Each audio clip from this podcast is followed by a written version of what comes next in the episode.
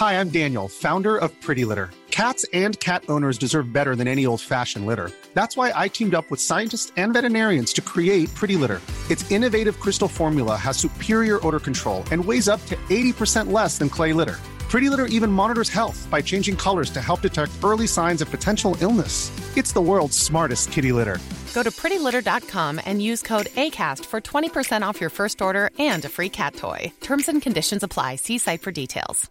A lot can happen in the next three years. Like a chatbot may be your new best friend. But what won't change? Needing health insurance. United Healthcare Tri Term Medical Plans are available for these changing times Underwritten by Golden Rule Insurance Company, they offer budget-friendly, flexible coverage for people who are in between jobs or missed open enrollment. The plans last nearly three years in some states, with access to a nationwide network of doctors and hospitals. So for whatever tomorrow brings, United Healthcare Tri-Term Medical Plans may be for you. Learn more at uhone.com.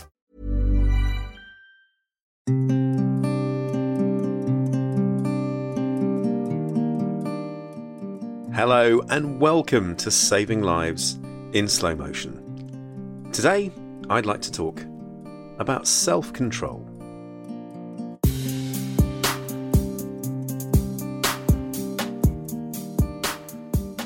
Now, this was suggested to me on social media, and I don't know whether this person wants to be named, so I'm going to keep her anonymous. But suffice to say that she struggles with this, and so do I, which is one of the reasons I am really interested to cover it. Now, about a month ago, I did an episode called Monkey Brain on this podcast, and that covers a little bit about the difference between the adult, sort of grown up thinking brain uh, that we have as humans and our monkey brain, which we also have um, part of the brain called the limbic system. And I talk a bit about how monkeys uh, don't think, they're very impulsive. They go with emotions and they tend to look for immediate satisfaction and rewards. And self control is definitely linked to that in terms of what is going on uh, when you display a lack of self control. Now, it's, it's an important thing because it affects so many things in our lives, relationships and health as well. And I am so jealous of people that can just, you know, turn on and off their ability to do certain things. You know, they say that they're going to stop smoking or they say that they're going to run 5k every day come rain or shine and they do it you know they stick to it. But a lot of us find that difficult. Why? Is there anything beyond the monkey brain? Well the answer is yes and i want to just take a bit of a deeper dive uh, looking at the why of the why. How is it that some of us can control ourselves easily, and others really can't. So, there are two groups of people that I can think of that do struggle with self control uh, because it's part and parcel of their makeup. So, the first group I'm thinking of are people with ADHD. And apart from hyperactivity and inattention, one other feature is poor impulse control. And that can sometimes translate into poor self control. And, you know, what's actually happening if we think of a real life situation? So, say you have someone who is neurotypical, as in their brain works in a typical fashion, if you like. Then, when you have a stimulus, and that stimulus can be anything, let's just say, for example, it's that you backed your car into a tree that you spent three hours planting earlier that day. Now, that's pretty frustrating. And our adult brain would look, you know, take that stimulus and then think using executive function, you know, this high level thinking, just pause for a minute and then react. Whereas uh, someone, for example, with ADHD might react much more quickly with their emotional brain. And part of this is to do with, again, as I mentioned on the monkey brain episode, dopamine. And I'm not saying for a minute that it's it's purely people with ADHD that would react like that, because I know myself and many other people uh, would react emotionally as well. Um, but it's just that much harder to exert self control because of what's going on in terms of brain chemistry. Another group um, that spring to my mind are people who've had trauma in their early lives, and Dr. Gabor Mate talks about the trauma pain addiction cycle. So there's some sort of traumatic event that leads to emotional pain, and then that leads to an addictive behavior. It doesn't necessarily have to be substances like alcohol or drugs, it can be other behaviors, but that kind of pattern can also lead to difficulty in regulating emotions, especially when there's stress or especially when there is a stimulus like the one I just described. Now, when we talk about self control, I'm using an example of um, temper, if you like, but it also covers things like self control, as in not giving in to temptation. For example, many of us set New Year resolutions, and then by week three or four, you know, it's all gone down the pan because we've given in to bad habits. And so there's something about habits and discipline and sticking to things that, again, some people seem to be able to do with relative ease and others just don't. I've many times in my life given in, in inverted commas, to uh, temptation where, you know, I might be doing Stoptober or something like that. And then it would get to the, the day before the last day of the month and it would be someone's birthday or something like that. And I think, oh, you know what? I'm nearly made the month. I'll just have a glass of wine and it won't matter. And then I feel terrible that I let myself down, you know. So part of that kind of self control where you're building habits is to make them easy. And we've talked about this before on other episodes my ideal framework about controlling your environment. And for some people, it means creating rules and sticking to them. Still not easy, definitely not for someone like myself. And again, it's about making it easy, making it difficult to do the wrong thing, if you like. The other thing is about yourself and being accountable to yourself. I mentioned in a previous episode the story of a friend who's committed to going to the gym every day for a month. And that, you know, if you make a contract with yourself, that can be pretty powerful. I myself have let myself down in years gone by, even having done that, because I couldn't be bothered, you know, and it's taken me years to be able to um, be steadfast with myself and just almost, um, you know, look from the outside and, and, you know, be that guy that can do discipline and that can do uh, something if he puts his mind to it by sticking to it. And I, I, I don't think it's helpful to be hard on yourself. I think you should be compassionate because, as I've said before, look at the world around us. It's very difficult sometimes to control yourself, especially the times that we're living through. A lot of people are angry and anxious, and that means that that vibe rubs off on us. So it, it's not an easy world to exert self control sometimes. Another great idea is something that tracks your progress. I, I really wasn't a fan of these years ago, but I've seen the benefits. People will know that I'm a real fan of Couch to 5K, which is um, an NHS app, and it's so brilliant at just patting you on the back and also tracking your progress, getting you from zero to one to two, and so forth. Because that way you can look back and say, well done to yourself. So I've been reading quite a lot about theories on self discipline and building habits and the like. And just over the years, in terms of the people that I've met and the level of neurodiversity that we have in society, means that one intervention doesn't work for everyone. I think this is really key for all things to do with health, actually. There are some general principles that work, but you've got to work out what works for you.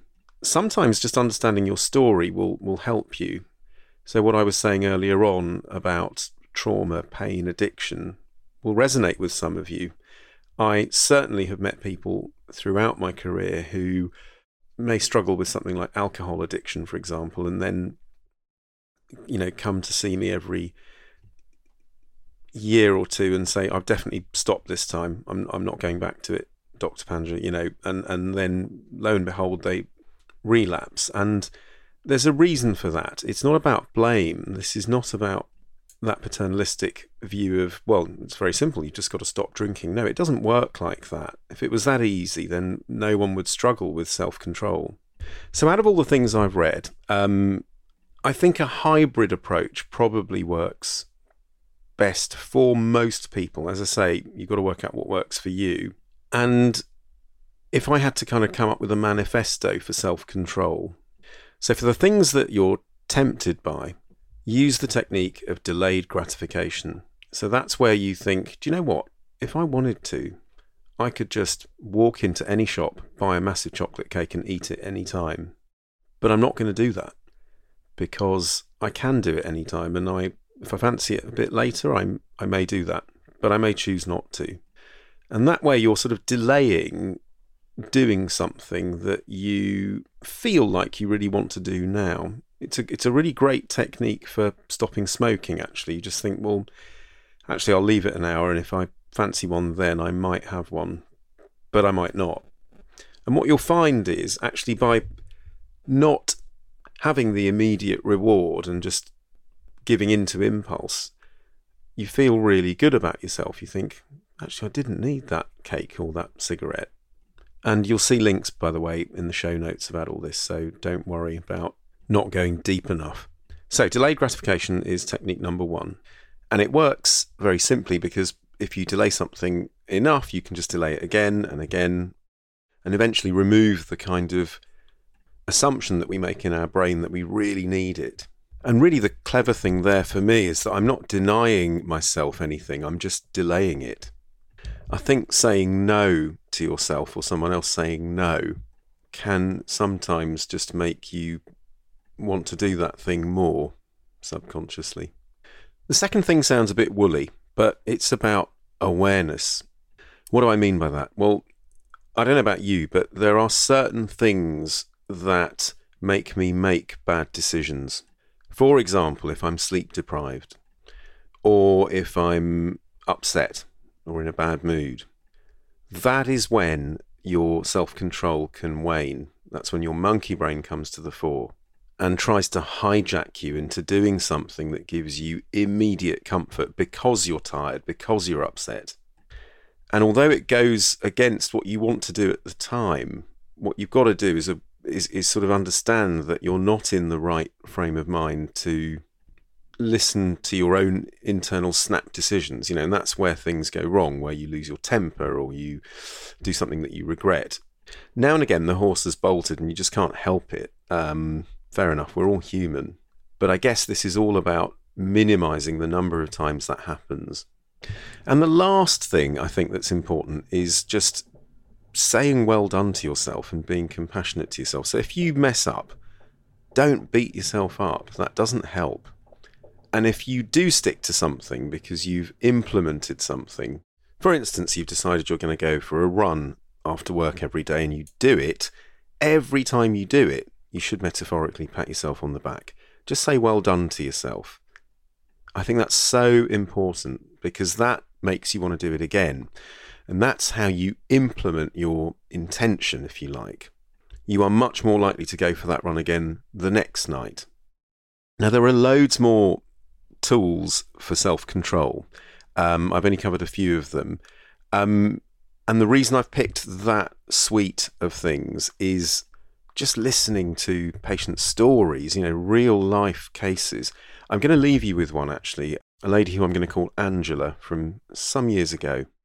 What was interesting about her was she had pretty much mastered the art of delaying gratification with a lot of work and had really worked on this idea of self awareness, understanding herself and what makes her make decisions. And that meant looking back at her life, you know, and certain decisions she'd made historically, and also what she does day to day. Like I was saying, if you're sleep deprived, you're not going to be in the best state. Bizarrely, one of the things that she was most proud of, not only had her health improved um, and her family life, but she had, for the first time, managed to save a significant amount of money because one of her weaknesses, if you like, was that she was very spendthrift and she was a, a bit of a shopaholic, in, in her words. And by not giving in to those impulses, every time she was going to spend money, she decided to put it away in another account and had built up some savings. And she was just over the moon. You know, it's a very simple story, but the kind of thing that we can all do. And again, just reinforcing that by saying well done to yourself. I do also want to just add something about um, understanding yourself. Now, one of the things that's increasing in awareness is is the existence of ADHD. And increasingly, we get a lot of adults coming to us asking for a diagnosis. I, I mention this because um, people with ADHD definitely are one of the groups that find self control quite difficult. I may well cover ADHD on another episode in entirety, but whatever the root cause, and it's a mixture of environment, particularly in early life, and partly genes, even if you have a diagnosis of ADHD, some of the principles we've covered in this episode are likely to help. Now, something I've been fascinated with for several years is this Dutch concept of niksen, which is doing nothing. So, in a lot of my lifestyle prescriptions that I write out for patients on a post it note, I try and get them to do five minutes of nothing a day. Daydreaming, for example, which I used to do a lot at school. In a way, it's funny because people with ADHD often uh, reported to do that when you look at school reports and the like. But also, on the flip side, what I'm saying, I guess, is that it's good to do that because it's being mindful and it just allows your brain to practice the art of stillness. And that can improve self control as well. So there's a lot there.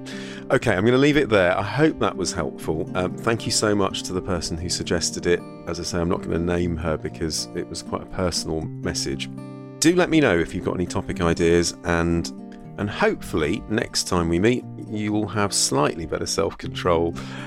In the meantime, do take care, stay well. Bye for now.